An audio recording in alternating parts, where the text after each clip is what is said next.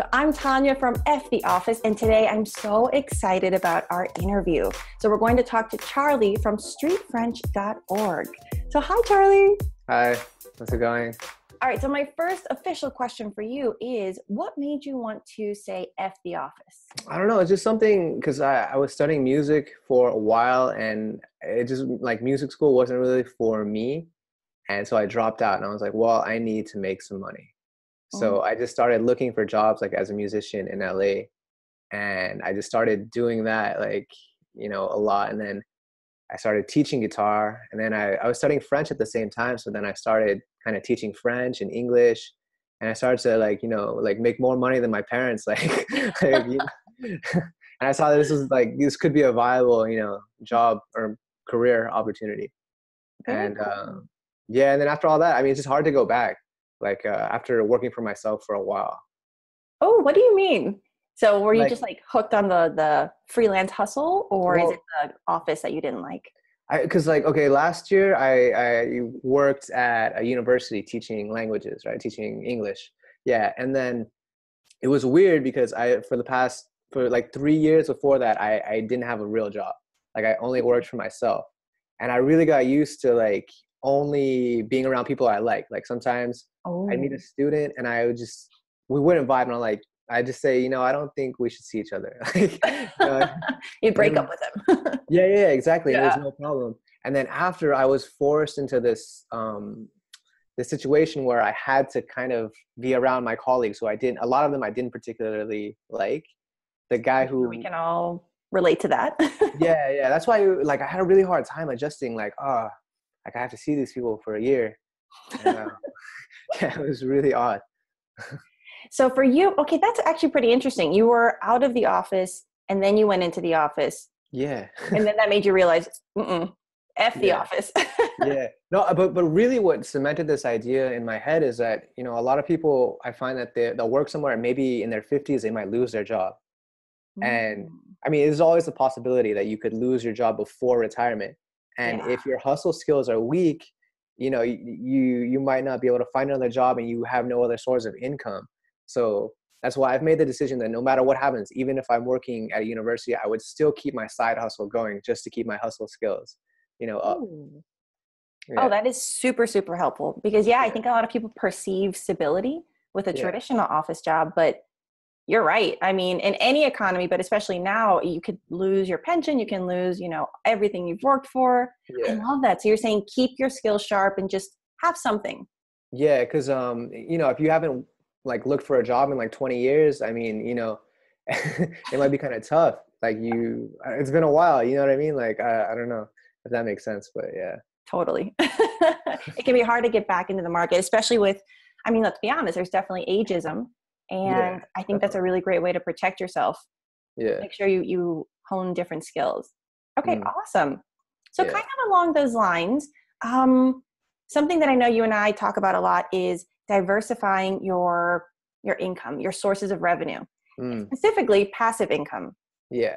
But first, I want to talk about what you do that is in person or online. So you give, you teach what? Uh, mostly French. Yeah, I also have a few guitar students around uh, in the world, but um, yeah, for the moment, yeah, mostly teaching French, and I find a lot of my students on Instagram, or they find us through Instagram or YouTube. Oh, Yeah. so are most of your clients right now, like the hourly clients, Mhm. online, in person, or a mix of both? Mm, Both, because you know we live in Paris, and uh, you know we've got a lot of clients here too. It's yeah, it's like maybe 50-50. Oh, interesting. Okay, so in addition to the hourly, which of course there's a limit to how much we can do hourly, Right. you're also exploring and growing your passive income. So can you Mm. tell me a little bit about what else do you do? Yeah, we also um someone I I met. His name is Nat Eliason. Yeah, I think that's his last name. Yeah, I haven't I haven't spoke to him for a while, but he actually hired me to teach him French. You know, two years ago, Mhm. and he came up with a, a video course where he teaches marketing, and um, he made you know a good living off of that. He's got a pretty good um like a pretty well known blog. I mean, we'll talk about it after, but Sure. yeah yeah definitely and then he um he told me that i could make a video course and sell it and it could be a sort of passive income and um Oh. that's yeah that's where i got that idea from and then so i made a video course and uh, i really didn't know if it would work you know like uh, I mean, is that the best way to learn a language? Uh, I'm not sure. I mean, no But one's asking their money back. Yeah, You told you just did it because I think a big thing that you're saying is, and I've experienced the same thing where you're like, "Oh, is anybody going to want this? Is this Yeah. the right way to market my my skills?" And I love that you just went for it. And now I notice that you have a few other products. So what other kinds of things do you sell?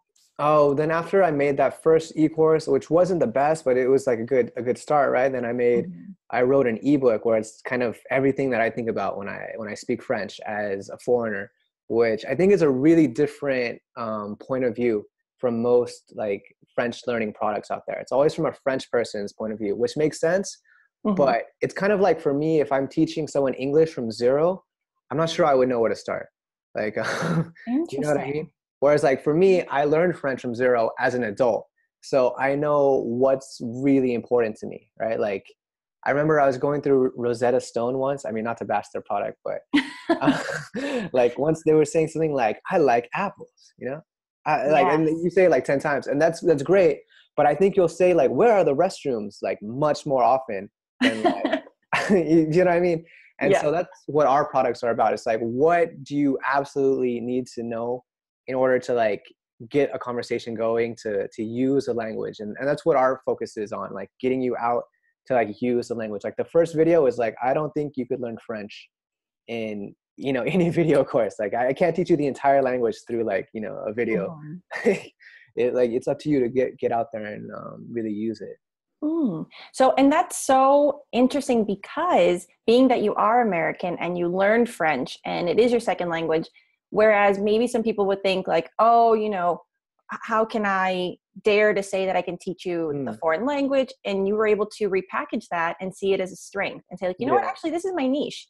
So Yeah. I'm different than the other ones, and this is how I can capitalize on it. So I love that you were able to explore that. And you're so right. I won't say what app, but I was using an app to practice French. And yeah I swear for like a month, it would not let me go past, I want a glass of milk. Mm. Milk is delicious. And I'm lactose intolerant. So I'm like, I'm never going to use that. to me, what I get for other people, whether it's language, if you're teaching a language or teaching photography skills or anything, don't think about how can you be the number one person in your field. Think about how you can be the best for a specific niche. Like, what is it Mhm. that your story, like, I love your backstory, and you were able to use that to launch products and classes and in yeah a really confident way.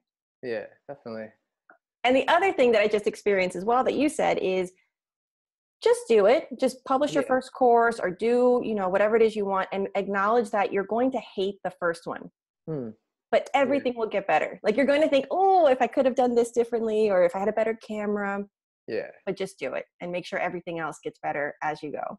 yeah yeah definitely i think um definitely have to just just go out there and just try like Yeah.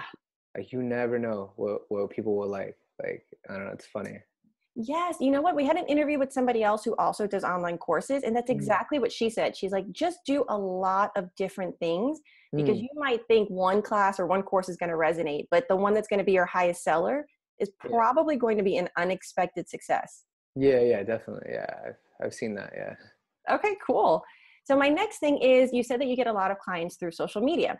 And one of the things that I myself have experienced and other people have mentioned to us is that social media can be so overwhelming. And like, where do you start? Do you have an account everywhere? Do you pick Let's do one? it. Do you pick none? So, for you, I noticed that you're really big on Instagram. And by the way, Mm. if you're listening or watching to this, I'll link to all of his accounts in the video notes.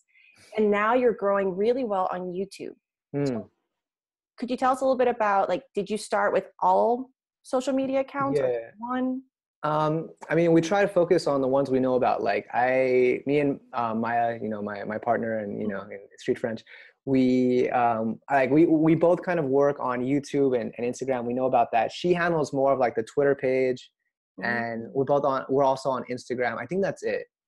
And I think we're on Medium. Like we've got a blog that we put on on Medium. And uh, Okay. yeah, we don't want to. We didn't want to spread ourselves too thin. I mean, there's some like uh, like platforms that we don't know a whole lot about. Um, she was trying to get Snapchat to work. It, it never really took off. Or um, yeah, now instagram took over that one yeah, yeah, yeah, definitely. So we let it go for for the moment, but uh, never know. yeah because that to me was the most overwhelming of like i don't know like I'm just now getting comfortable with automation. So Mhm. before I was like, I don't have the time. And like you said, like some I just don't know about certain platforms or I don't like it. Yeah. So would you say that it's accurate to recommend start with the one that you actually like Yeah, most yeah, definitely. as a consumer? Yeah, I mean, I, I was trying to get someone who, who's an artist, like a, a really talented artist, but he, he's an older gentleman, and he's got, you know, he doesn't really like technology. And I was telling him it's kind of hard to use Instagram effectively if you don't like consume content on Instagram. Yes.